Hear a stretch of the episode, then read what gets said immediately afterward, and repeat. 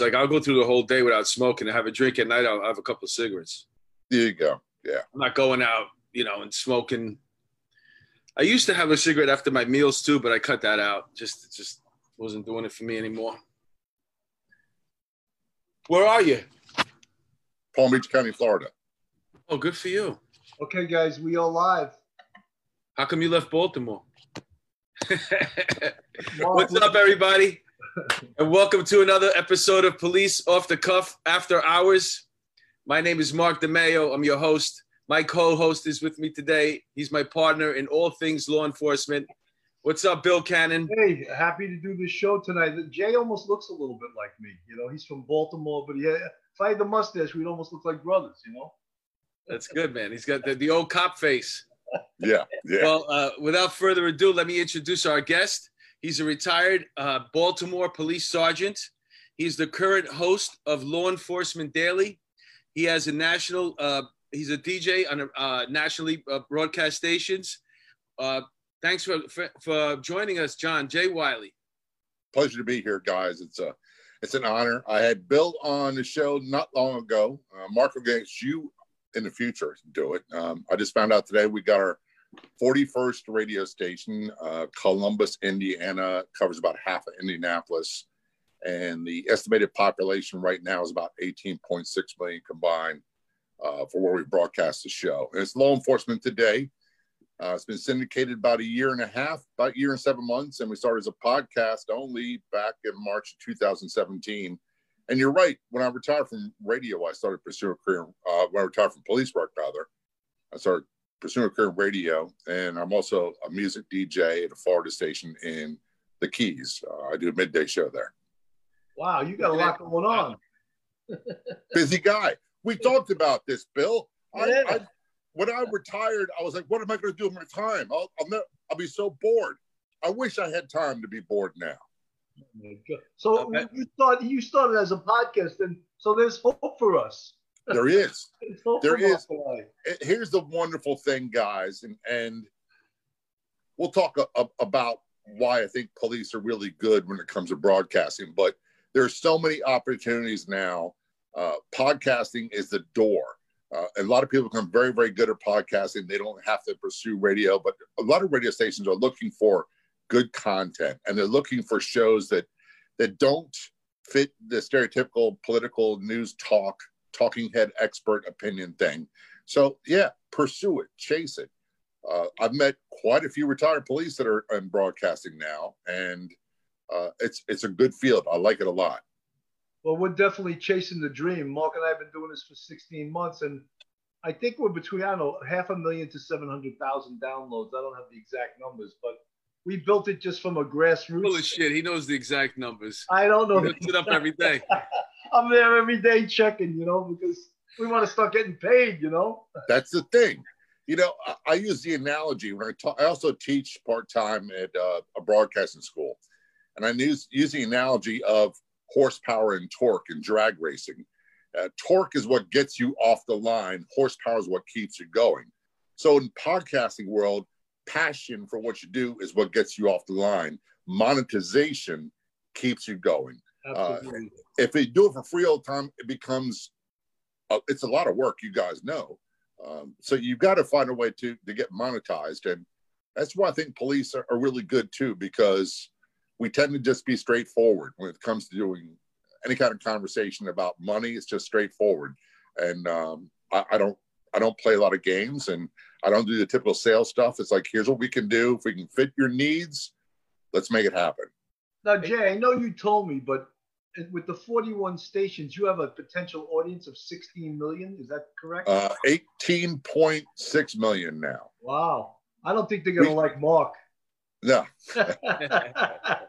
we the the way we do it, we figured out at Nielsen, for example, estimates that 93% of the American public listens to radio during weekdays and daytime. Our show is primarily on weekends. They say it's about 73%. I use an, an average of 70. News Talk does about a 9.6 share. It's one of the most popular formats in radio, still the United States. And I figure ours at about seven, which would put us right around 800,000 listeners. Wow, that's pretty damn good. It's getting You, there. de- you It definitely really have that radio voice down though too. I thought I was talking to the radio the other day. You know. And, and the face for it too. I like to eat, You have a so that's face why for I'm not on TV. Hey, um, I want to talk about your police career a little bit. Uh, so, you were you were uh, a cop in Baltimore. Yeah, yeah. Which is uh, we all know from The Wire. I guess that was everybody's first experience. If you didn't live in Baltimore, to find out how dangerous it, some parts of Baltimore actually are. Um, I've, I'm not, I'm thinking the The Wire was probably in the '90s, right? That's that's uh, when they were they were focusing their shooting time, right? It was. Um, I was there in Baltimore from 1980 till uh, February of 1992. I got hurt. Uh, it was a car thief who tried to shoot me with my service revolver while still in my hand. That's how long ago it was. Wow. Um, and I remember, if you guys probably can relate to this, what I tell people is there's a phrase we hear in court a lot, and, and I take exception to it because people make it sound like we're, we're soft, uh, fear for my life. And what that means basically is I can't testify to what other guys' intentions were. All I can tell you is how I felt. In this fight with the guy, I knew he's trying to kill me. Uh, and I, I thought to myself, I had a very clear thought, and it was, I'm going to die, but it's not going to be tonight. And it's not going to be because of you. And I'm going to do whatever it takes to walk away from this. And fortunately, we both did. Uh, I thought I sprained my wrist. I wound up having three surgeries, two steel plates, total fusion of my right hand and wrist, and uh, was, was retired at the ripe old age of 33. Wow. And you went right into radio after that? about five years later, I, I started doing computer stuff, and um, I, I started what we call podcasting now. Back in the early days of the internet, uh, we were doing a biker show, motorcycle themed show, and it was called. We had uh, Biker Bros, then it was uh, Biker Get Talk Radio, and, I went to, Driving on the highway, looking for Yep. adventure. and then I And went whatever to comes my way. yeah. I didn't know you could sing. Um, then we went to a, a radio station where we bought our time, and that's where I really fell in love with it. Uh, they call that brokered stations, and that's how a lot of people get started in uh, talk format. Hey, if you want to see Bill sing, you can go on his Facebook page. I don't. No, no, you should. It's definitely worth it. He sings every day. He's got his guitar. He records himself singing. Well, you know, there was people during this pandemic, people were really sad and staying in the house. So when it first started, I was doing a song. Bill, so Bill wanted to. So Bill wanted to make them sadder. Yeah, well, so I played a song, one song a day for a while. And I got tired of it. I was like, the hell with them, let them be sad. You know? So uh, when you got hurt, did, were you depressed afterwards? Did you did you Yeah. did you still want to be? Did that hurt you? It did. Like I, not I just. was, I'm talking about emotion. Like you know, if you really Yeah. love the job and you get hurt in the middle of it while you were still having fun, that seems to affect a lot of officers badly. You know, they they were in the middle of their career, they were having a great time, and now it's over. That's that's exactly what happened. I uh, I really took probably three four years before I started getting my head screwed on right and finding a new passion and new things to do. And and I had the difficulties that I, I'm a firm believer uh, that anybody that's in law enforcement long enough is going to get dinged up. They're going to they're physically and also mentally. I, I heard the gunshots when I was trying to go to sleep. I, I woke up with nightmares. I had all the issues that that we all talk about. Um, but I tell people that that was then. My life is so much better now that you would never know. It doesn't mean that I'm the same guy I was when I was 18. That's that's impossible. But I've learned how to have a happy, full, productive life, be happily married, have a good career. Uh, Yeah, I look. I say. Uh. I call it uh, building your bubble. Yeah. That's what I wanted to do. Like, you know, towards the end of my, you know, when I was getting close to retiring, and, and by that time I was already a comic for years and an actor for years. I just wanted to, I wanted to be like everybody else. I didn't want to talk about death all day or you know, who got robbed, who got raped. I just wanted to be like everybody else and live in my bubble, you know. But that that was after 20 years. Uh, you know, towards the end, I had, you know, I, I wanted to just go and do something else but I think that's important that you find a passion when you retire. And I, and I also, that's what we, uh, this show is basically, um, not only we, we interview and we get to know really great law enforcement officers and prosecutors and, you know, journalists and stuff like that, but we also get to find out with the cops anyway, uh, what what they usually have exciting careers afterwards. All our guests have had exciting, real, uh, real fulfilled lives afterwards with with their next journey. You know, and Jay, from a historical point of view, we like the cops on the job now to hear what the cops were like 20 years ago, 30 right. years ago, and see what the job was like then. Because as you know, it's changing by leaps and bounds and not in a good direction, you know. So when they hear the way the cops used to work, they're like, "Oh my God, that was amazing!" You know, I wish I was on the job then, you know. But uh, unfortunately, it's it's not changing for the better, and like we just want to keep the morale up by you know sort of targeting these great people in law enforcement. You know, I don't know how they do the job today. Um, I, I if I had to be a police today, I would absolutely insist on having a body camera. And I almost wish we had them back then because it would have automatically cleared about 99% of the IID numbers I got for running, supposedly running my mouth and saying things I shouldn't have said. Um, I wasn't perfect. I wasn't an angel. And every now and then you slip up and say something you shouldn't say.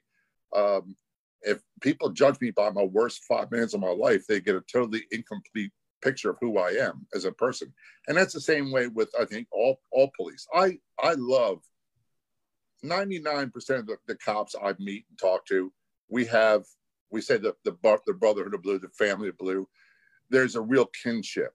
Um, and I think it's important that you're absolutely right. That the young men and women who are doing the job now, one of the things I take exception to is we the big difference now is video cameras. Everybody's got them. So right. you're you're in a fishbowl just like you were before, but now they're videoing you. Um, so you have to be on your p's and q's all the time. When you and I were doing the job, and, and Mark, although you got a lot of color in your hair, I assume you did it a long time ago.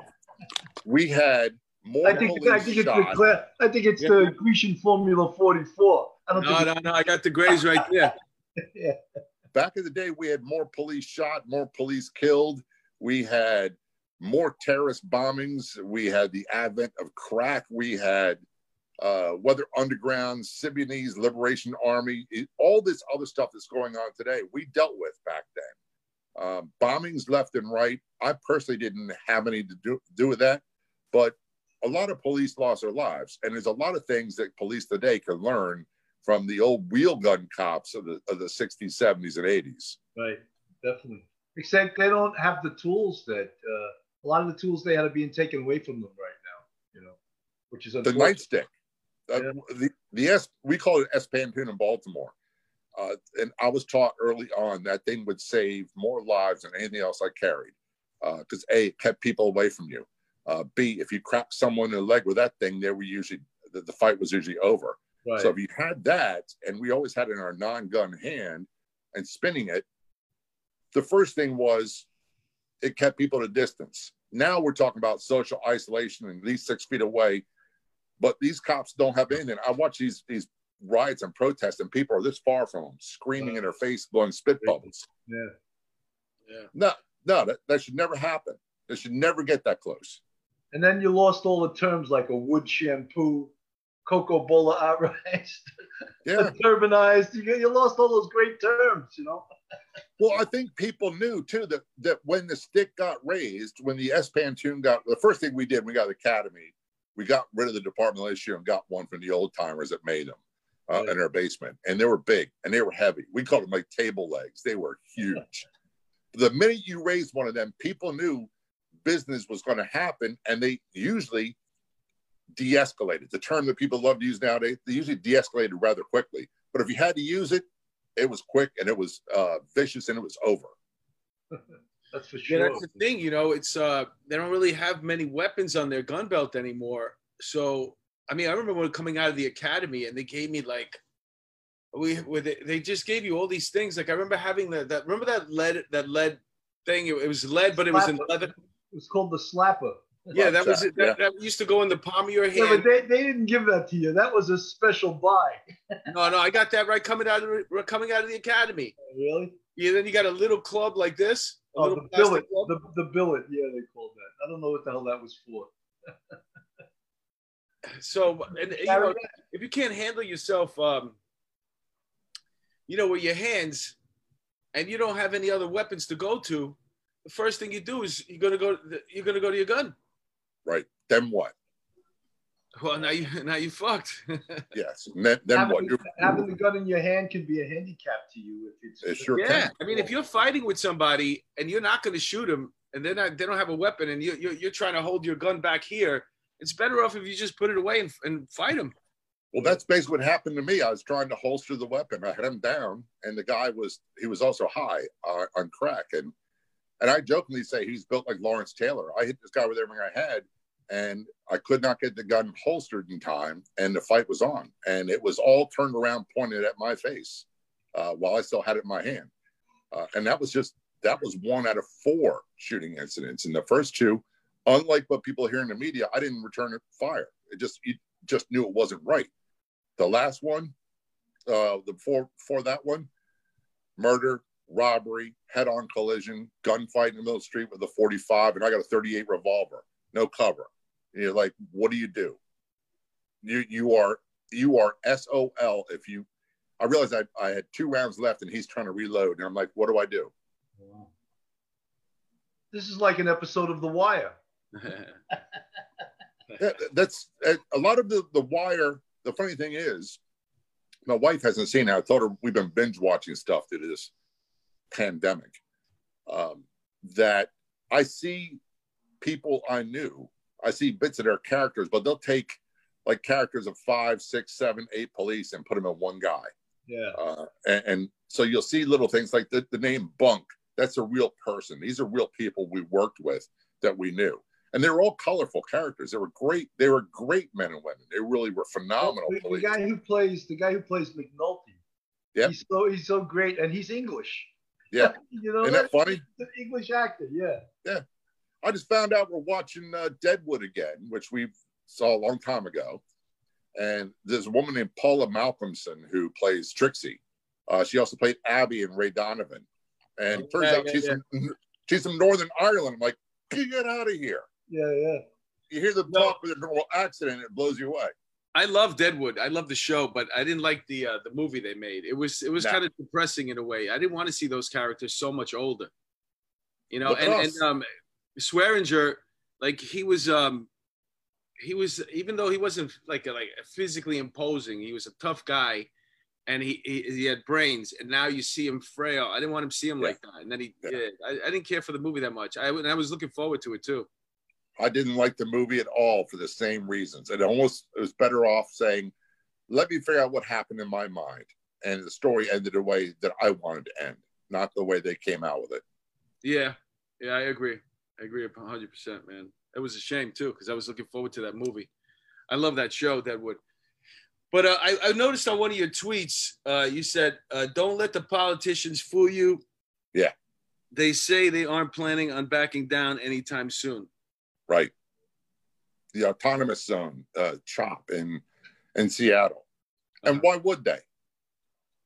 What there's there's a carrot and stick mentality that you all all of us know about, and if they're not being challenged and not being threatened, there's no reward for them not to leave, and there's no threat of anything bad happening in their minds. They're not going to get arrested. The police aren't going to go stand up to them. There's going to be no wood shampoos. There's to be none of that stuff. Uh, and so they'll do what they want. They'll dictate the terms, and they're in no rush. Why would they be? Right. Hey, but um, free publicity too. yeah, but since then they've actually uh, she's uh, the mayor said she was going to uh, take it down. She's in negotiations with them right now to to take it down because they had their third uh, shooting there. Do you think the mayor is actually going to lead the charge? Sure. Well, it's nobody ever leaves the charge. What what happens is they don't want the police. They don't want the police. And now, when she says, "Okay, we got to break this up," who's she going to send there? She's Yep. going to send the police. And if they Yep. these people decide they don't want to go yet, um, so she's trying to like, I don't know, You know what it is though. You don't. You don't such a negotiate. mess. You don't negotiate from weakness. You negotiate No. from strength. Right. And right away, she's a loser because she's negotiating from being a very, very weak mayor. You know, and it's that that's going to end poorly. The only way they can just go in there if they go in there with un, you know, superior force, and they just convince them. I think you guys should lay down your weapons, or you know, we're going to lay you down. That, and I don't see them doing that. Though. They set up another one in Minneapolis now, and they took over a park. And there's like I don't know, like 300 homeless people living there now. They took over the park. They just took over uh, City Hall. They're, well, I mean, they're living in the park now. If you go to that park, and that's a park where kids play. They're camping out there, and, and well, yeah, they moved. That's where they live now. They're getting free pizza and free cookies and free coffee. And Where do I sign up for that? I'll take the free yeah, pizza, yeah. and cookies, and yeah, coffee. I thought we were the ones that supposed to get free uh, coffee. these now, people, these people have been invited in by the politicians. That's the way I look at it, yeah, and I, right. I stay away from partisan politics because most police are, are like me. We've seen both sides of what they do and what they say, and rarely do they match up. And uh, yeah, they'll send they'll send some poor cops in there to, to rouse these guys, and there's someone's going to get hurt. Police are going to get hurt, and some of those citizens that are there foolishly following the lead of other people are going to get hurt as well. Because Bill's right. There's been no show of force. There's no sign of strength to begin with. Well, there's also a, a lawsuit um, put together by the the business owners in that Seattle chop uh, zone, and I think they there's. Uh, there's a bunch of businesses that have that are in this uh, this federal lawsuit now because they, they, you know it's the government's job they pay for protection basically right. you know it's in your right. taxes and it's the government's job to, to, to protect you and that that poor guy that owned that um the car place where he he caught the guy who was trying to burn his business down and then he had to let him go and the cops never came and they weren't coming and I'm sure that was that. That's an interesting uh, situation to be in because we're so used to. If you watch or any of these videos, in the middle of the arguments, I'm gonna call the police. Everybody's saying that. Like I'm gonna call the police. Even the people that like, like are Antifa, that are getting beat up now. They're surrounded. They're getting punched. Call the cops. Call the cops. Like it's just it's in your mm-hmm. subconscious.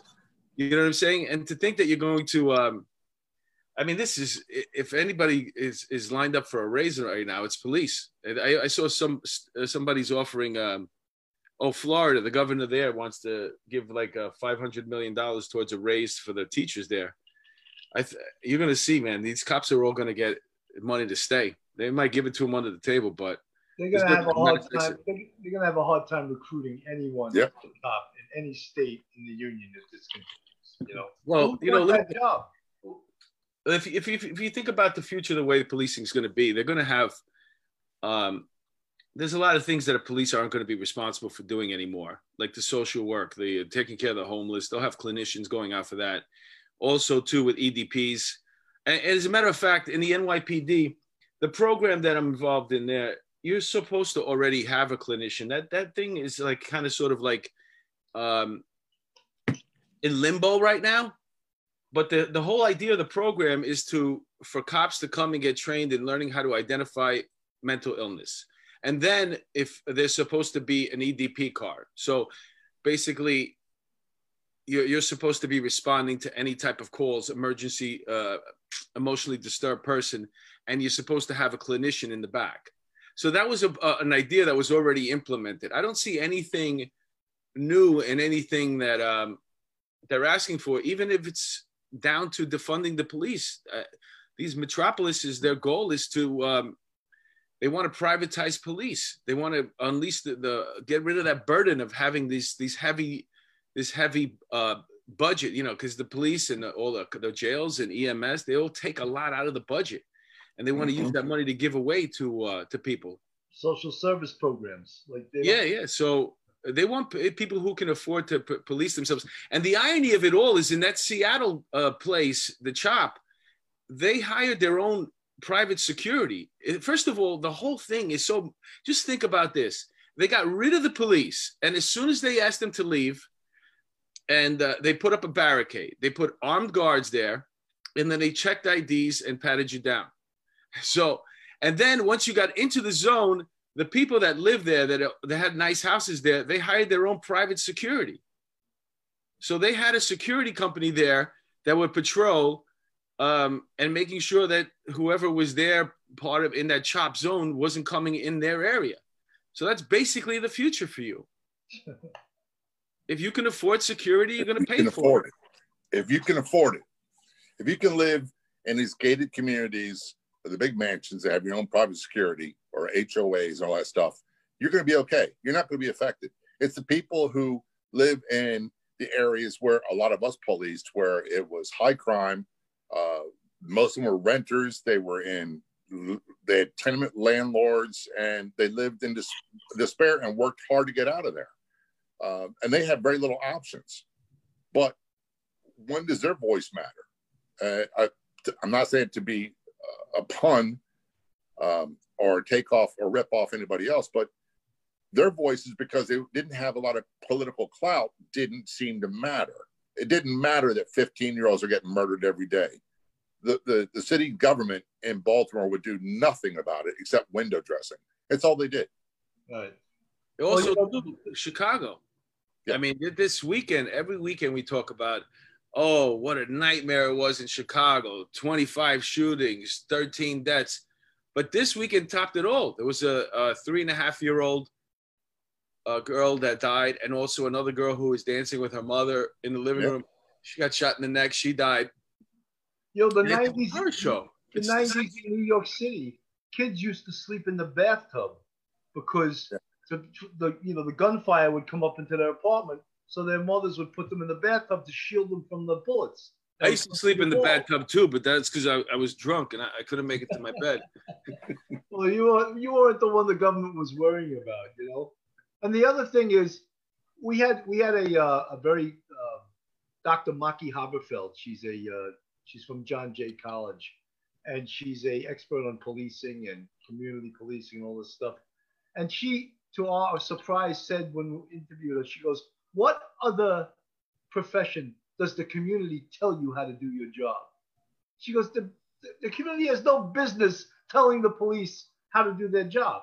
They have business having input and helping the police do their job, and not insisting this is how we want you to do our job. This is what the politicians are insisting on now. Let the community. They want to. They want someone from the community to appoint each commanding officer of a precinct. How nuts is that? What they want is they, they want the person that's willing to get shot any day on behalf of them, and it's like it's a give and take. It's like okay, I took a vow to you know to pre- protect and serve but I also have to protect myself too and my fellow officers. Right, right. Do you know what I'm saying? It's just not like uh, this. It's not like we're not. It's not a war, and we're not in the military. No. You know what I'm saying? So. But, but there are times it becomes warlike. There's there. That's the difference. I remember. I gravitated towards working narcotics in, in Northwest District of Baltimore. We had a problem with Jamaican drug gangs. Uh, and they they all were record producers and they had posses and they had uh, I believe they're called jungle lights, which were supposedly guys who were trained in guerrilla warfare by Cuban military. And they were lighting up DC with MAC 10s and Ingrams and, and, and Uzis and everything else. And it was constant bloodshed. And they were trying to stuff in Baltimore. And you'd go after them and you have to do business with a 38 and a piece of wood and a can of mace that we always said only worked against innocent bystanders and police. It didn't work against anybody else. So the first tool you had to use was this. Um, and I wish we had some of the tools we had uh, that, that, they have nowadays. Uh, the, the, Kevlar shields and, and, things that we didn't have that. Right. None of that stuff was even heard of. You just went and took care of business and did what you had to do. Um, Did you um, see the picture of the guys that came with their own shields? They, they made wooden yeah. shields. Yeah. It's, I, thought it was Ma- I thought it was Maximus and Gladiator showing up there. but you know, be like Vikings soon, right? We put stack of shields up and, and then uh, throw spears at each other. That's and right. bows and arrows. But hey, Jay, look, they're throwing Molotov cocktails and rocks and bags of urine. Uh, that's not new either. No, but Jay, one of the things that we just lost in New York City, and it's baffling because most of the really good cops in New York City that became detectives came up through the anti-crime program. And right. whether it was the citywide anti-crime or the precinct anti-crime, some of your best cops that became your best detectives came up through anti-crime. And anti-crime is such an important part to each precinct's, uh, say, tactical plan to go to address guns, to address street assaults, to address robberies. They don't have that anymore. They don't have that stealthy uh, unit that can address those problems anymore. So I don't know if they just want cops to be like the March of the Wooden Soldiers and just, you know, that old term omnipresence, just be out there like a scarecrow and not be proactive. I think that's what they want, you know. That's definitely what they want. They want, uh, they, look, there is, um, and I don't say this to be disrespectful. We have police that really look good. They're, I mean, they're handsome devils. They're handsome men and women. They look great in uniform. They're, they're striking their appearance, and they've never gotten bloody a day in their life. And I was one of those. And, and they're they're That was we me. call You just described me. Mobile secretaries. They're the last ones that show up on any kind of hot call. That that they were never there with stuff. And that's what they want. They want window dressing. They don't want people actually going there and say, look, this 15 year old is leading a drug gang. They're all armed with stolen weapons and, and they're terrorizing the neighborhood. They don't want three or four street cops going down there and taking care of business and locking them up. They just No. don't want that. They'd rather people ignore it. That's right. That's exactly right. And you know, all the tools and the technology, you know, Google has the, the rights or put out the facial recognition program. They were Right. trying to take that away from the police. Yeah. They don't Yeah. want the police to be able to use that. I mean, if you've ever been a detective or an investigator, one of the most difficult things to do is to get someone identified.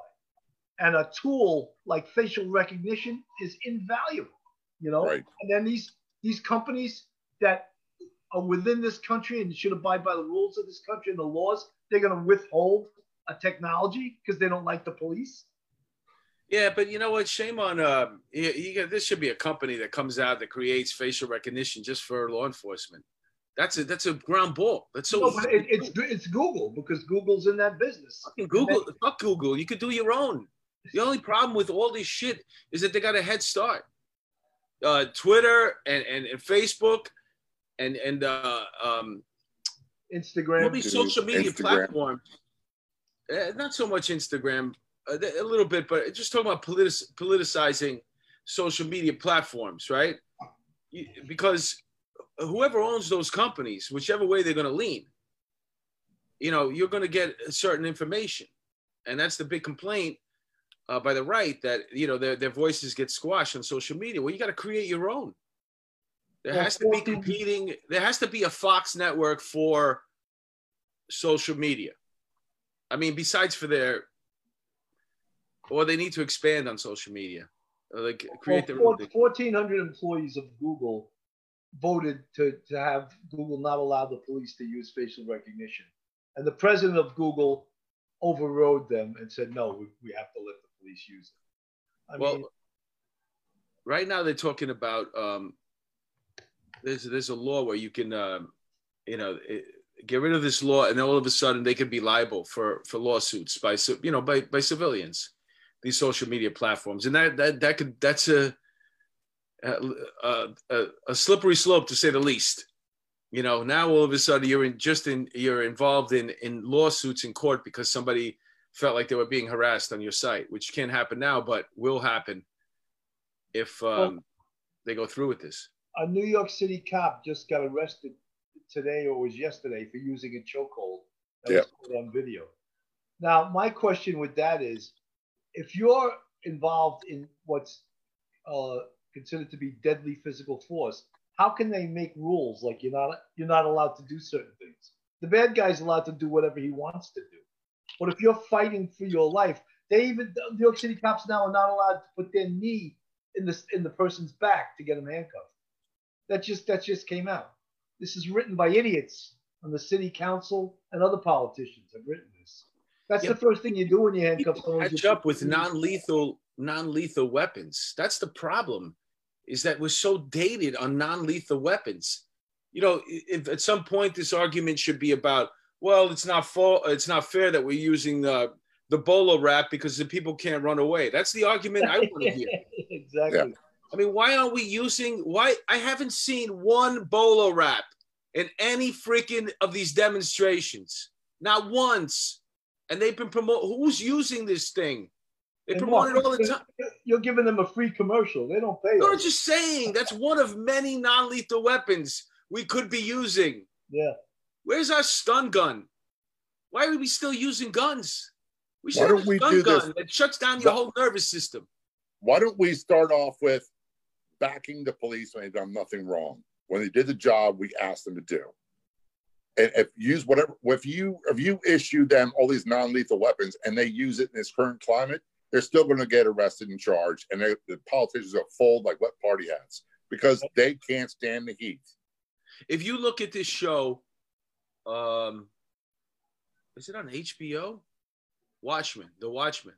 You ever see that show? No, I haven't seen it yet. My daughter's told me about it, so I got to watch if it. you want to use your gun, you have to go in front of the board and, and like get a permission to do it.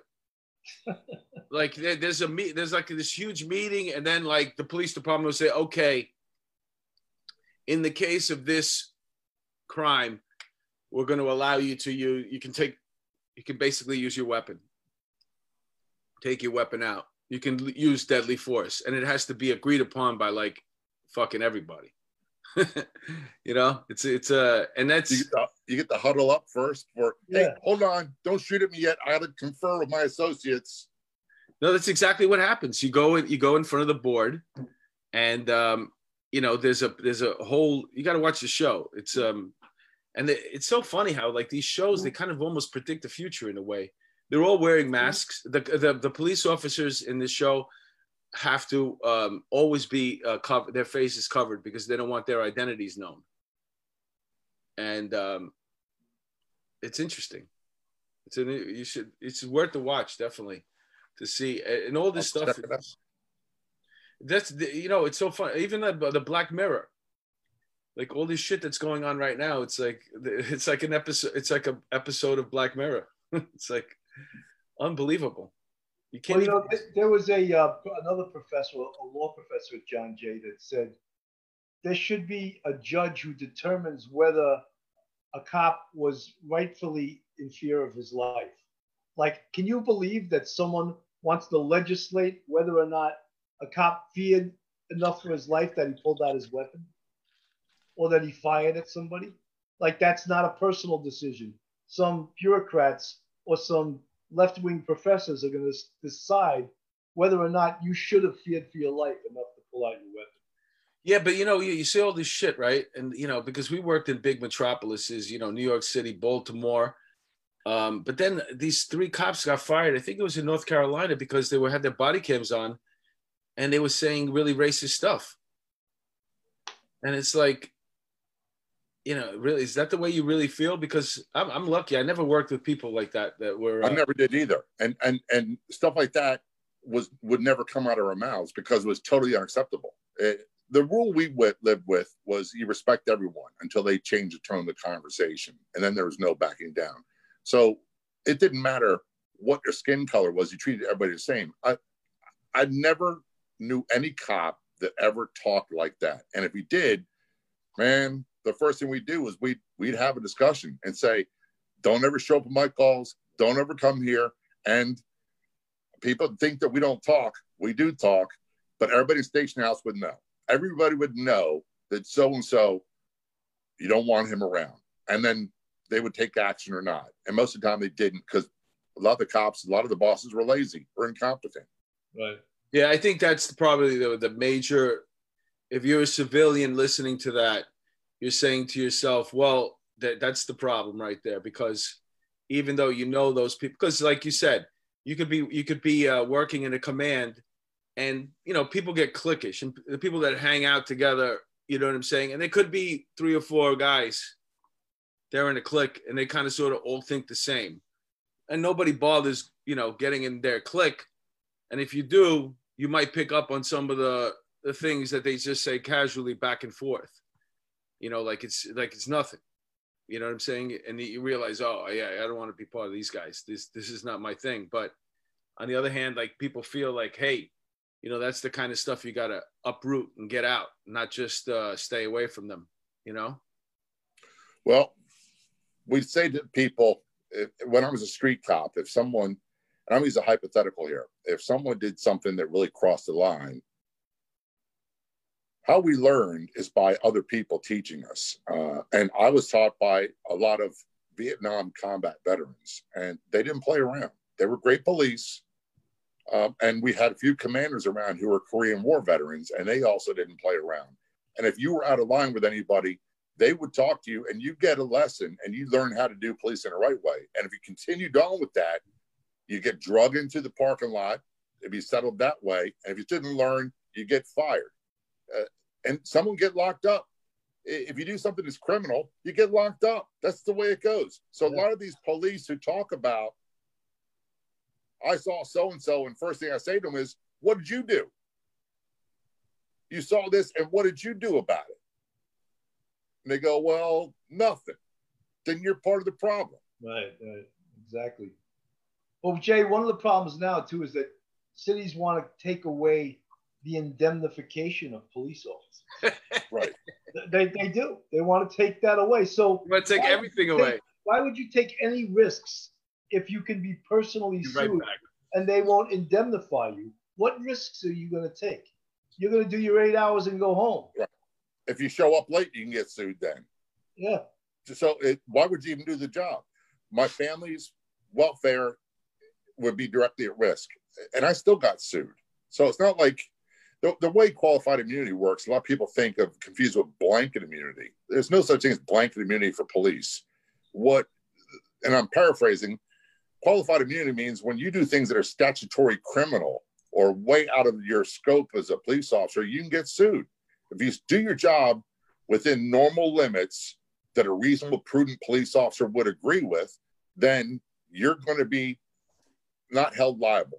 You can't be sued for it. Well, but people word, sue you anyway. Well, the word we were always taught was reasonable. It, exactly. right. Your actions were reasonable. Then the city would, uh, the corporation counsel would indemnify you, and if you were sued, they would cover any damages that right paid out. But they're looking to take that away right now. One of the things that's changing too is there used to be there was a protocol that's completely gone now. All of a sudden, they're firing you on the spot. That too. No, there's no department trial. You know, a lot of these guys that are getting fired right now, they're going to sue and they're going to get their jobs back. Yep. Yep. And get back pay. Yeah. And it's, you know, it was a big show at the time. It was a big show at the time because we fired him. He got fired. And guess what? He's back. Right. Where is the due process when they just fire someone?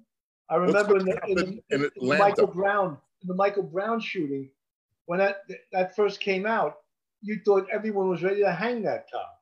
Yep. And when they waited to see the and hear the investigation, it turned out the physical evidence proved he was telling the truth. Yeah. But they fired him anyway. That guy got fired anyway. Yeah, this is the cancel culture we're living in right now. People are getting a lot of people getting fired um, with no due process, just you know, as a as a knee jerk reaction to satisfy the masses. And a lot of these people, if they sue for their job, they're going to get it back. Like you said, Jay, they're going to get back pay, right. and uh, they'll they'll be snuck on the job, which you don't really want to be back on the job. But you'll still, if you want to just take your money and run, God bless you. And I'm talking about in the in the in the corporate world too. People do a tweet, they say a funny tweet or what they think is funny, they get fired, and uh, it's, it's you just can't. there's a protocol that has to be involved. At some point, this freedom of speech is is going to come back and bite a lot of these companies in the ass. It's going to, and I I keep saying Atlanta. I think people think things are bad in Atlanta right now. When those officers are found not guilty, oh, and they yeah. and they sue for their jobs back and they get their jobs back, that city is going to burn. Yeah. Yep.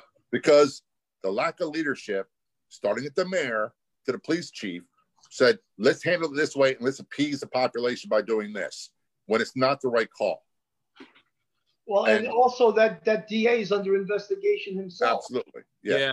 Yeah. yeah. That was uh, that was the, and the charges. You know, if you want to lose a case, any prosecutor will tell you overcharge. Overcharge, right? Yeah, exactly. So you're basically setting yourself up for another another um another riot another riot, yeah. riots for days. I mean, it's, it's almost like when I saw those charges, I was like, you want to, you want to, you're welcoming another riot, right?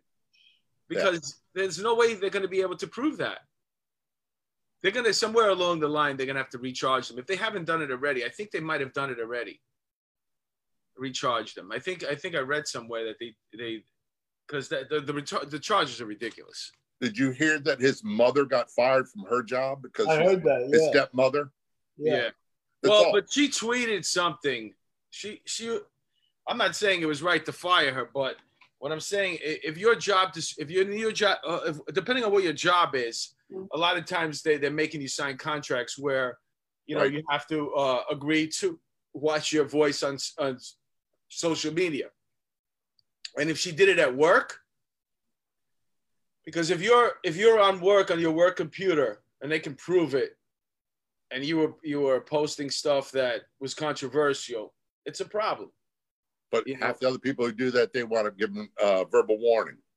Yeah. Yeah, I know, I know. I don't agree with it. I'm just, you Yeah, know, people I- I hear you. Yeah, I- and it's one of the things I get all the time. People are saying, and a lot of cops I know, a lot of retirees, and look, I use Facebook and all the social media for promoting the podcast and a radio show and and posting articles that drive traffic to law enforcement today. And it's an important tool. I, I tell people Facebook is the world's largest marketing platform and it's free. So be careful what you post. But I- I go on there now and I'm I'm sickened by what I see and I don't look at it. So a lot of cops I know are saying, I'm done with Facebook or I'm not going to counter it. And I keep telling them, look, if you just give up and you decide you're not putting out any reality, any truth from our perspective, then you're just, you're, you're just giving up all control to the, the left wing or the, the lunatics, whoever they might be, Yeah. and saying, okay, I give up, I quit. yeah. be- Although yeah. I Facebook understand what you're saying. though too. Facebook I understand what you're saying. an ad. I saw a post, um, somebody getting fired because they liked somebody else's tweet Right, exactly. because they like Candace Owens's tweet. Right. She was let go from her job. That's Now, unbelievable.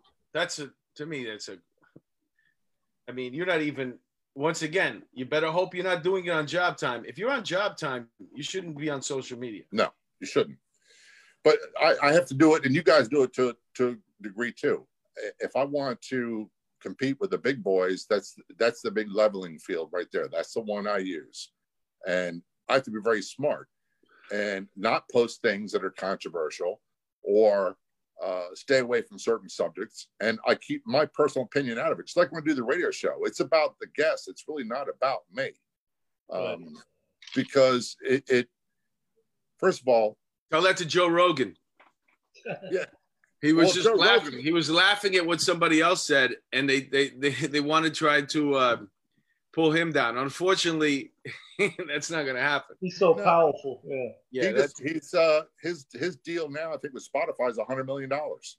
yeah but the, even even if he didn't have spotify it, the only thing you're doing is getting him more listeners you know they're trying to That's right. poke the bear right now just to see how what they can get away with seeing if anybody will, will, will, you know because you don't want to look like you're going to lose the situation. But there was you know comments made on his show and um, they rub people the wrong way. So they're like poking the bear just Right. to see well, can we get any steam here? And if they don't they're going to back out. Like I, i'm pretty sure they already backed out because it's nothing you- can do to him. Just as long as he has those listeners and he's not going to lose any listeners. No. because that's not what his show is about. Nobody tunes in there to hear him talk uh, belittle women they talk Right. about you know they want to learn about you know cooking elk or or ufc or neil tyson degraw or any one of the the fascinating guests that he has on there it's not about it's not about um you just that was a bad moment Right. you know what i'm Right. saying Yeah. So- well, Joe Rogan, Joe Rogan, there's a lot we can learn from him, um, and that's one of the things that when I started chasing radio, I I had to learn to try to learn from the people who are very good at what they do. Uh, Howard Stern, uh, Rush Limbaugh, um, and I don't have to agree with them. I don't like everything they do. I don't always like their shows, but there's certain things they're really good at, and they know how to do it. And if I don't learn how to use that in my field, then shame on me. Uh, I always say this to everybody. It doesn't matter what field you're in. Professional athletes, for example, a lot of talent, a lot of skill, a, incredible physical presence, but they all have coaches. They have physical trainers. They have assistant coaches. They have teammates. They rely on everybody else to help them get better. If I don't do that, then I'm never going to get anywhere. You know, so I, I've got to use Joe Rogan, what he does well, and learn from him. Yeah, definitely. I mean, if the, Well, he's the best. He's the best at uh, podcast business. That's for sure, right? And the irony of it all is that Howard Stern was uh, poo, poo, uh, shitting on podcasts in the beginning, Right. and now you know I, I I think of him like being in a well. You know, you're stuck in Sirius. Um, Sirius is uh, the only. I don't know. I, I to me, I, I don't see how long it could, it could last. It comes with your car. If it didn't come with your car, you wouldn't get it. 12 months later, most people don't pay for it. So, Yeah, after it's over. I mean, I'm I'm guilty of that too, and I had it for a couple of years. You know what I'm saying? Um, but you know, now he's in this well, and he, he, you know, he had a in the, you know, Donald Trump was one of his guests, his regular guest on the show. So you had you could have had access to the White House right now for this last four years, but instead you wanted to go with Hillary, who lost, and he, you know, now he's got nothing. Now she comes on the show. Who gives a shit? And Donald Trump's not going to talk to him. So now what does he do? He has, you know, he's sinking and he's in this well. So he he's yelling shit out, you know, that's fucking crazy. And um, then they came back and they they hit him with uh with his bit with um, Sherman Hemsley. Remember him from um Yep. We're moving on up. Yeah. they did that. They did a skit, you know, and uh, he's using the N word there, and he's in blackface. It's not a sexy look. So it's it's a it's ironic how this all these things that they want to these woke people are, are fighting against. It comes back and bounce their bounces uh, bites their uh, leaders right in the ass. Jimmy Jimmy, Kimmel, Kimmel. Jimmy Kimmel too. Yeah, exactly. You know. He, he's always very critical of everyone else. Welcome to, to woke woke culture. You know. And don't get me Well- wrong, I'm never knock anybody for trying to be funny. I don't see anything wrong with any of it, you know. And I, I to me, you got offended. Hey, listen, it was an attempt at a joke. It didn't work. Fuck it, because I'm a comedian at heart. Well, when I do radio, one of the first things I learned is when I do jokes that with our I'm a music radio show, for example, they're very quick, they're very short, and they're always directed at me. They're never directed at someone else. And the reason being is, or me and my family, and it's it's very vague, but the punchline's still there. The reason being is everybody uh, we are in a culture now where everybody's offended, and that started back with when they started changing the rules about sexual harassment, where it didn't have to be proven that you harassed them. If you felt like there Yeah, was a yeah, sexual advance. Yeah.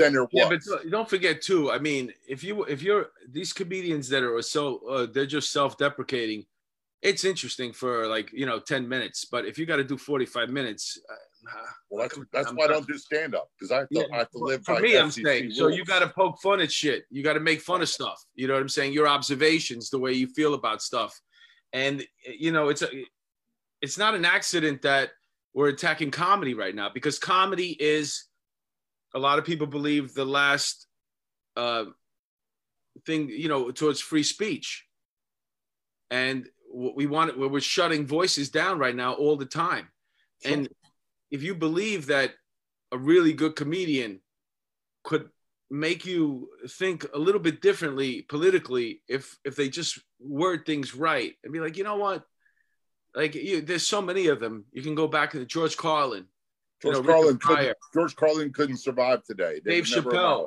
well th- listen Richard Well, Pryor would be out of business. one of these things that we we failed to realize is we were talking about this time you know um but the reality is is that Hey, I thought you flipped over in your chair. I'm glad it was just. I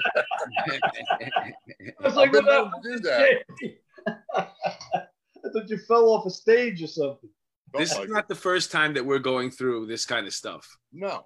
I always new. tell people my, my father was on a watch list. You know, he was a radical in the late 60s, uh, early 70s, and he was a Marxist and a communist and a socialist and a atheist and all this kind of stuff. And, um, you know, that, that haunted him being on uh, what all his, what he did as a young man politically. Yeah. But, uh, you know, this kind of stuff is, it's not new.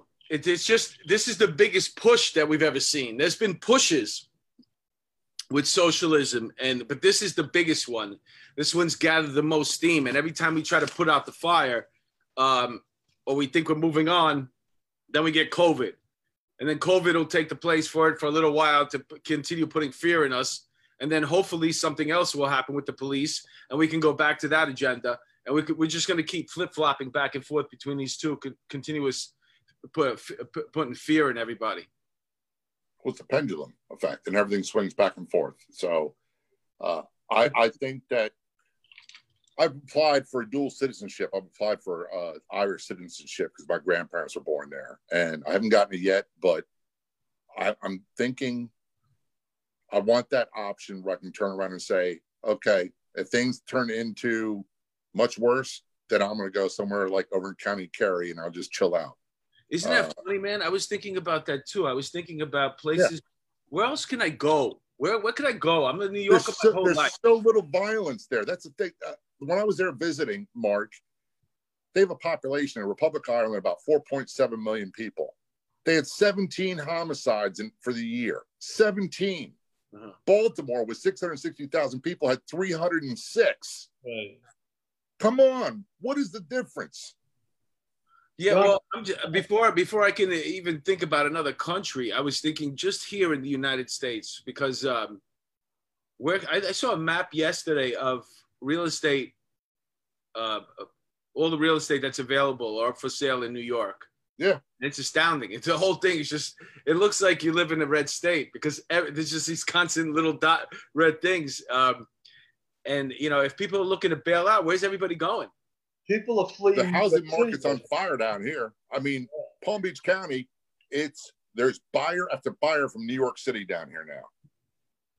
It's nonstop.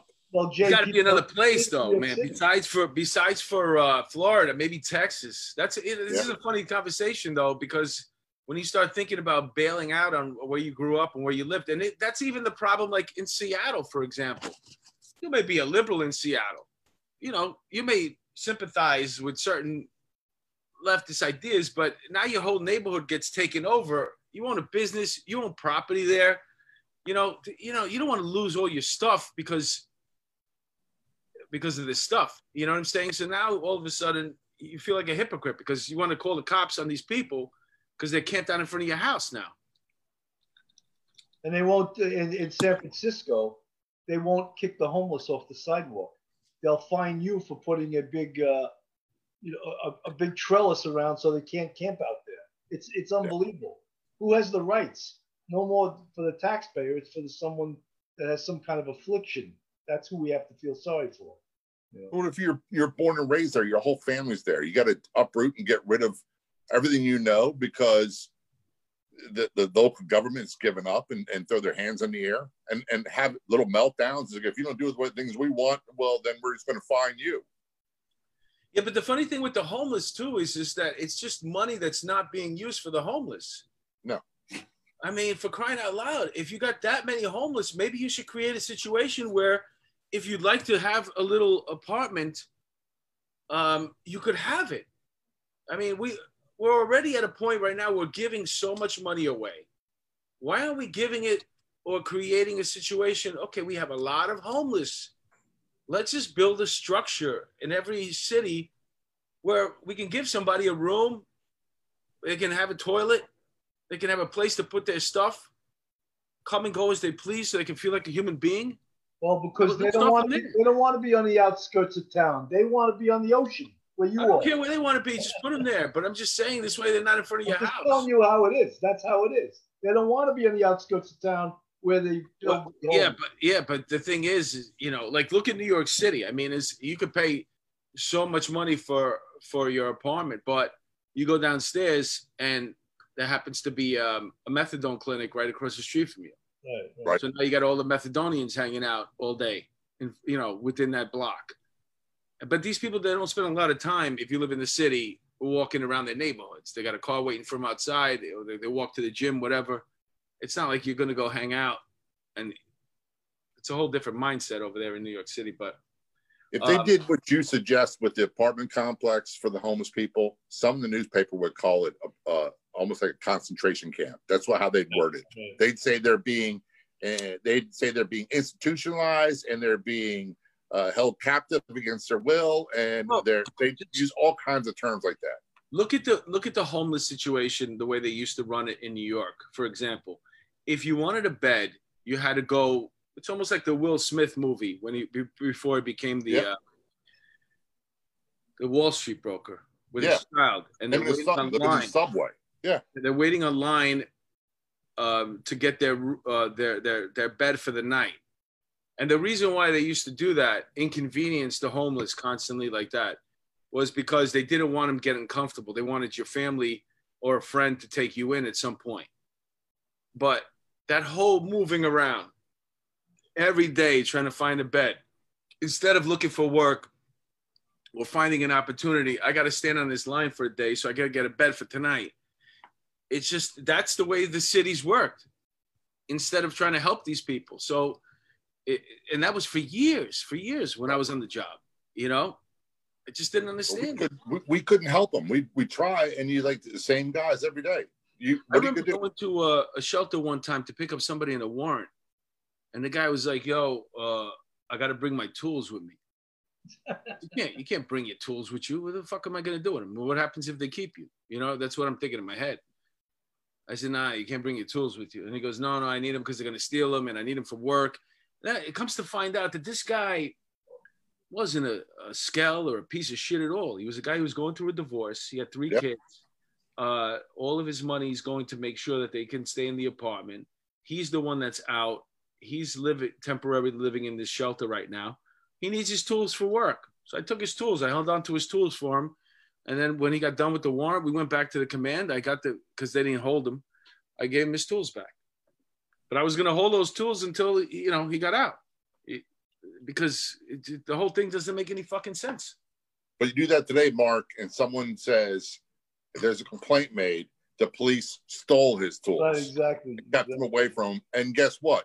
You get fired without any a due process, and then you get arrested and you get tried. You're right. I mean, it's a different. It, it was a different time. Uh, you know, I spoke a different language to these people, so we, we had a we had a uh, connection. I worked with them. It worked out. I, that happened a lot of times with me when I was working. You know what I'm saying? And there's so many different incidents. You know, I think of the fucking the, those poor guys in uh, in Atlanta, and what they're under, and especially like I would have just knocked on that window and said, "Hey, buddy, you got to go." And then I would have waved at the people at Wendy's, and we would have gotten the car. And an hour later, they would have called up and said, "This guy didn't move yet. He's still here." And then we would have came back an hour later. Hey, hey, you got to go. All right, we would. I'm not. And then back in the day, if the guy was really intox and under these type of situations, where you know the tension, the racial tension that's going on, you know, maybe you put that fucking guy in the car, drive him home. Yeah. And God forbid he comes back and gets that car and kills someone and sues you. Right, at the apartment. You hold, like I, listen, I held on to keys. I held on to keys. I Yeah. told him where it was the next day. Put it in their apartment. I did that kind of stuff so many times, and every time, here's here's a good example. And I've asked chiefs of police this all the time with body cameras because I've heard complaints that body cameras limit the ability to use discretion for officers. How many times did the kid have a nickel bag of pot and he dumped it out in the sewer and told him to go away? You do that now, and you say that guy, that cop just destroyed evidence Yeah. Uh, in certain cities that's still illegal. And guess what? You hope to God when you did that that no one complained. And some did to go, he threw away my pot. And now I got to write like crazy and I got to go to IID and back up why I did what I did Right. for trying to give a kid a break. There's no doing the right thing anymore, you know? No, it's like, so if you lock a guy up, you're in trouble. If you don't lock him Well, up, you're in You know, it's trouble. interesting that you bring that up because you say my first thought was they want robots. Well, that's what they're going to get. I mean, the reality is we're going towards that anyway. People don't realize, you know, when they talk about defunding police, they're talking about privatizing police departments. Anybody who could afford their own security will get it. They'll, you, there'll be uh, gated communities. Even in Manhattan, there's going to be gated communities. There'll be semi-gated communities, and then there'll be there'll, there'll be the poor people that rely on the municipalities. But the municipality is going to be cut in half. Literally, I mean, you're talking about 35,000 New York City police officers in 10 years. I guarantee you, it's going to be 20,000. You're going to have, you're going to have big cuts in, in, smaller communities. I had, I didn't come from a police family. I came from a, a military family, and uh, but I had a cousin who was chief of police uh, many years ago, Great Neck, New York. And when he heard I was a, a police in Baltimore, And he said, "What are you doing?" I said, "Well, I'm, I'm in narcotics now." He's like, "Oh my God, get away from that! Don't do that." And I asked him what he did. He says, "We basically we, we monitor alarms. That's what we did." What? And he was a great guy. This was back back in the day. Monitors like, alarms. We monitored alarms. That's all yeah. we did. Oh, well, Great, Great Neck's a wealthy neighborhood. Neighbors like that, they're going to yeah. be okay. They, and those are the ones who hold elected office, who are the power shakers, the movers that tell everybody what to do because they think the rest of the world is like that. And it's not. And I have nothing against Great Neck, New York. I think it's a beautiful place um, and, and for great people. It just if you just take if you think about the way the future is going to be within the zones, you're going to have residential zones, uh, you're going to have commercial zones. It's going to be all through the city, and you're going to get off at a train stop, and instead of putting your Metro card in to get on the train, you're going to have to swipe it to get off. Right. It's not going to open for you because you don't live there. Right. And you don't go to school there, and you don't work there. So your Metro, you don't have a card for that, and you're going to have to wait for the next train because you're not invited into that zone. And that's why we're not going to need so many municipalities. And you know, that reminds me of World War II in Germany that's what it reminds me of, and it yeah. reminds me of what you know my great great parent great parent, grandparents went through in Ireland, what they went through with people being starved to death, you know, and shipped off to other countries, and because you're too much trouble.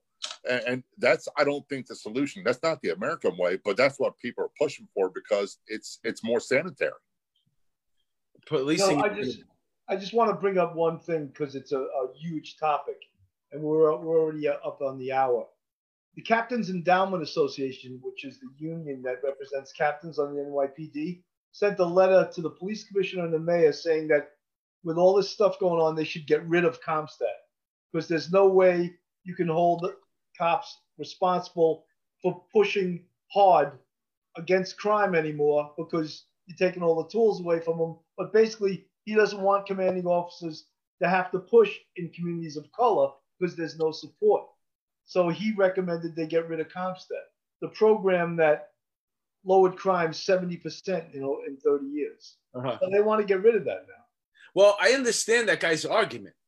Uh, what am I going to go there and get my fucking ass handed to me every single week just for a show when we can't even do police work right now? Fuck you. Right. Fuck you. Stop it. I'm not saying I can't do police work. Stop having this stupid meeting. But the city also put up posters on the bus stop with a picture of a cop saying, "We're, we're sorry for what." I heard about that. Uh, it's sickening, sickening. Yeah, and they're on the bus stops. I'm not apologizing for something I didn't do. If I was wrong, that's my no problem, too, man. That's and, and I'm not. Too. I am not going to grovel before anybody thing. for someone else's behavior. Oh, I'm not doing that. it. Everybody's saying shit like, "Oh, you know, you should just." uh you know, um, that seems to be the thing right now about like, uh, you know, you, if, if you're not, if you're not sorry or if you're not apologizing, then you're part of the problem. Nah, fuck you. I, I treat everybody great. I love. Yeah, I'm, I'm part of the problem. Person, that's yeah. my job. Yeah. Everywhere I, I go, guy in the world, and it doesn't Bill Bratton, Bill Bratton wrote a book called Take Back, and it was about the whole CompStat process. And he said as the numbers started dropping, you had to start investing in the communities in different types of programs. And they didn't do that enough.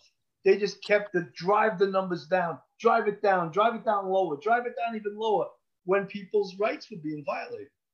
Yeah, well, it's all about the administration. And unfortunately, uh, as a law enforcement officer, you're caught in between. So when you're constantly uh, patrolling a certain area and it's been beaten to death, and you have to stop somebody just because they're out at two o'clock in the morning to fill out this stupid piece of paperwork that you have to fucking hand in at the end of the month. You know what I'm saying? Whose fault is that? It's the administration's. And then it comes back to bite you in the ass because all those people are fucking fed up. And um, now we're at the total opposite. We're t- at the total other end of it.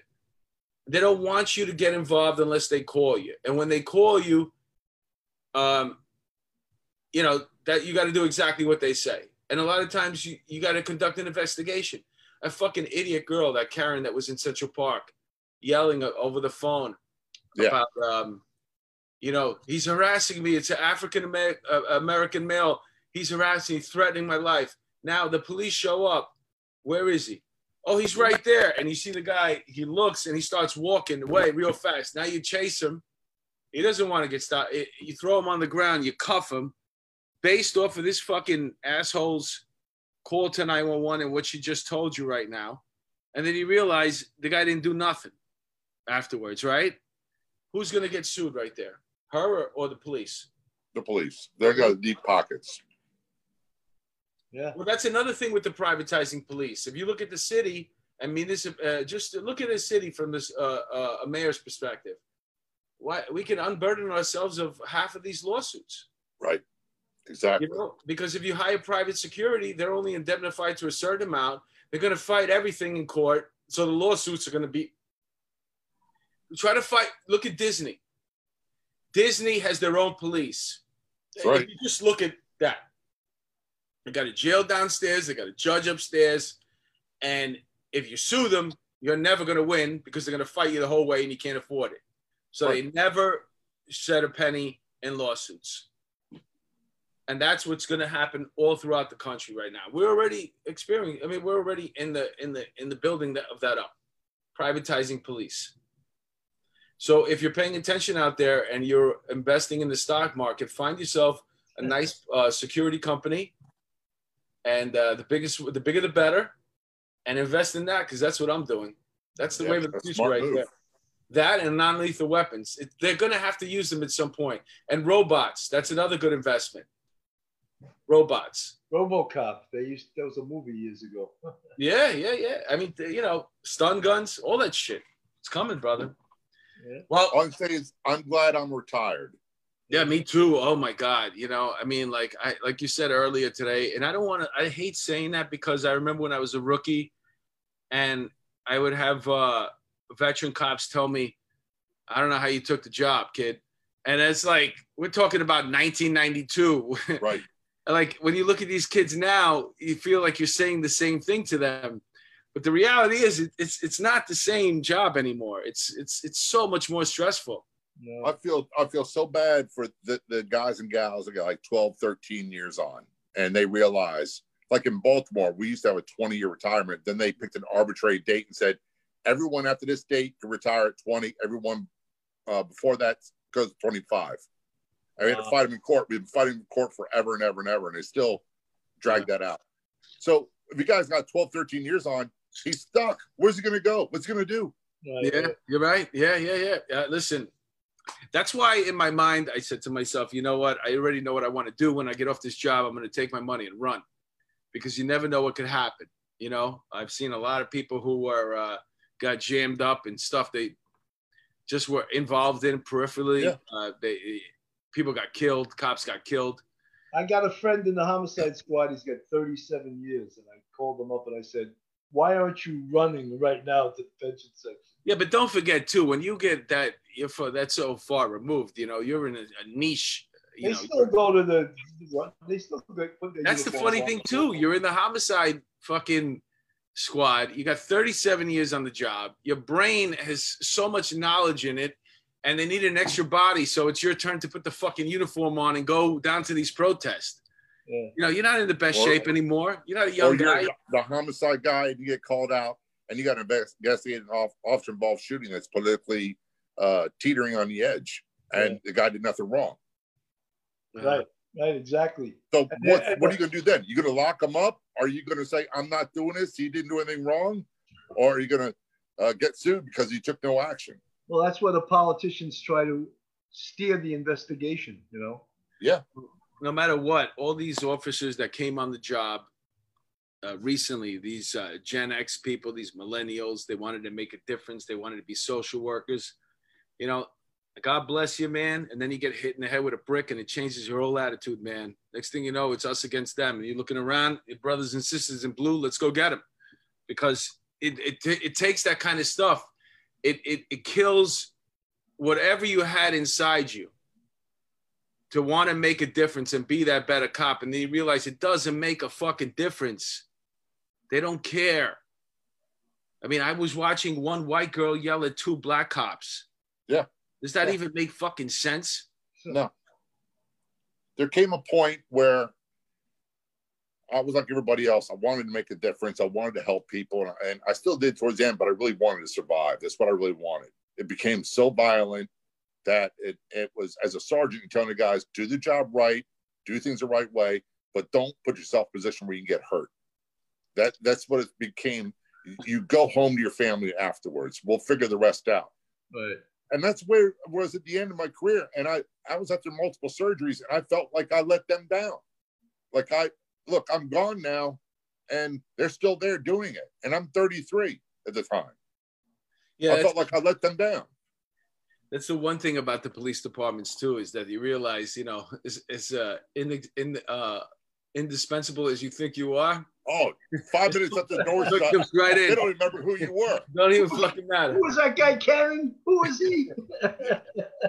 Well, on that note, uh, I think we Thanks, should probably guys. wrap it up. We- We're we're, we're, we're over an hour right now. What else you got going on, Jay? Uh, what what where can people find you? What can they listen to? You go to the easiest place is Facebook. Go search out Law Enforcement Today radio show. Um, like and follow there. And by the way, great way to help police. You see stuff on there you like, share it on your page. Uh, right now we're on 41. I'll be getting word about two more stations probably this week. Um, and then it goes available as a podcast after it airs on radio. Like the example, the episode I did with Bill, we'll go to podcast probably in about two weeks. Uh, and just go to letradioshow.com, the Be Heard tab. You'll find it there. And by the way, we also have our own podcast network, which you guys are on. Uh, there's 20 shows on there as well. Uh, letradioshow.com. If you got a podcast, it doesn't matter if you're police, firefighter, nursing, um, anything like that, just contact us. Uh, and want more shows. We want to help people grow and get more exposure. Uh, so go to letradioshow.com, the Be Heard tab, and you'll find both my show and the podcast network there as well. Well, it was an honor to have you on. Uh, you were a great guest. I look forward to doing your show. Bill, any parting words? yeah, if you go on Jay's show, you can't say fuck every t- t- 10 minutes. No, because it goes on radio, but it's recorded, so I bleep you out. by Are the you way. bleep them out? Mark every be like, and then I bleep, then I went bleep, then I went No, bleep, no, no. bleep. I, listen, I, I'm, I'm, I'm very aware of uh, the words I use. Uh, this is our show. This is the after hour show, so we Right. we open up a little bit more. But I don't need to curse. Uh, I don't need. I, I've done an He's hour. always, he's always a proponent of clean comedy, and then he comes on The podcast. FCC frowns on that, so I had to learn to eliminate cursing from my language as much as Yeah, possible. I listen. I, I, I'm. I have no problem with it. Uh, I, I, um, I, I don't like that much cursing either. I think I probably did a little bit today, but uh, this was an interesting show because you know we're, we're at a time right now where it's like usually these um, these riots they last three five days. We're Right. in a month in right now, and it just doesn't. It just seems like nobody's do put trying to put an effort into like, all right, enough. Let's go. Get home. Stop Well, destroying the because, statue. because one side is supporting them. That's clear. Right. It's very That's clear. right. Yeah, but still, I mean, some of these states where they're putting up with it too are are red state. Uh, you know, they're red states, and they, they're letting it go. And you know, enough already. Um let's let's move on. It, also, too, the COVID doesn't help because y- there's nothing else to do, and they're dragging their feet, opening up everything. But in hindsight, now look, now we get a second wave. So maybe it was the. Is it really a second wave? A lot of people are testing positive, but we still don't know because what's the death rate? Are people just getting sick? People get sick. It's okay. Tell me how many people died. That's all I want to know. On that note, uh, this has been another episode of Police Off the Cuff After Hours. Thank you, Jay Wiley, for coming in. Thank you, guys. Thanks, Jay. God bless you. Uh, enjoy Florida. I'm very jealous. You got a great governor over there. I like what you guys are doing over there, man. And Bill, um, that's it, man. We did another episode, man. Got another one in the can. I'll see you tomorrow. I'm coming over the house. All right, man. I'll, I'll have a few burgers for you. I got my speedo. I'm ready to go. I'm jumping in the pool. I don't know about that. Why? You don't want me to wear my speedo? no, I don't. We're gonna take a picture too with my arm around you. All right, man. I'm, I'm, I'm avoiding that one. See you guys. Later, man. yeah, Jay. Later. Good night. Good night.